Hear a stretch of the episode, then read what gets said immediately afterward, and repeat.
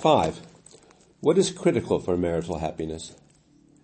Which of life's three levels or components play the most significant role in creating marital happiness? The physical, the emotional, or the spiritual? Since happiness is an emotional state, we might assume that the emotional plane holds the key. The truth is that a healthy emotional relationship in marriage depends on a proper spiritual orientation. That is, where the couple have learned to overcome their selfishness. This is because happiness in marriage depends on a basic element. Each partner's feeling that the other is devoted to him or to her. Such a relationship cannot exist between two self-centered people. It is therefore impossible for them to ever to experience full marital happiness. The spiritual side of marriage, which teaches us to be concerned with another human being, is therefore what determines its emotional side.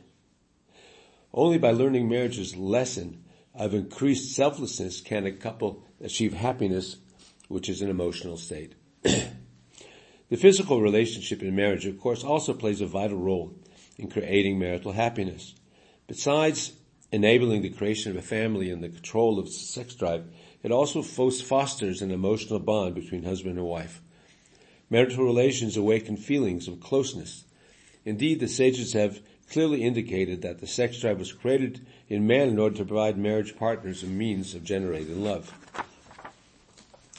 Marital relations, however, can also only arouse temporary feelings of closeness. The capacity to generate permanent closeness depends upon the spiritual orientation, meaning the degree of selflessness of the marriage partners. Like a signature on a document, which is valuable only in proportion to the force of the document which it endorses, marital relations have a significant effect upon the marriage bonds only in proportion to the emotions backing them up.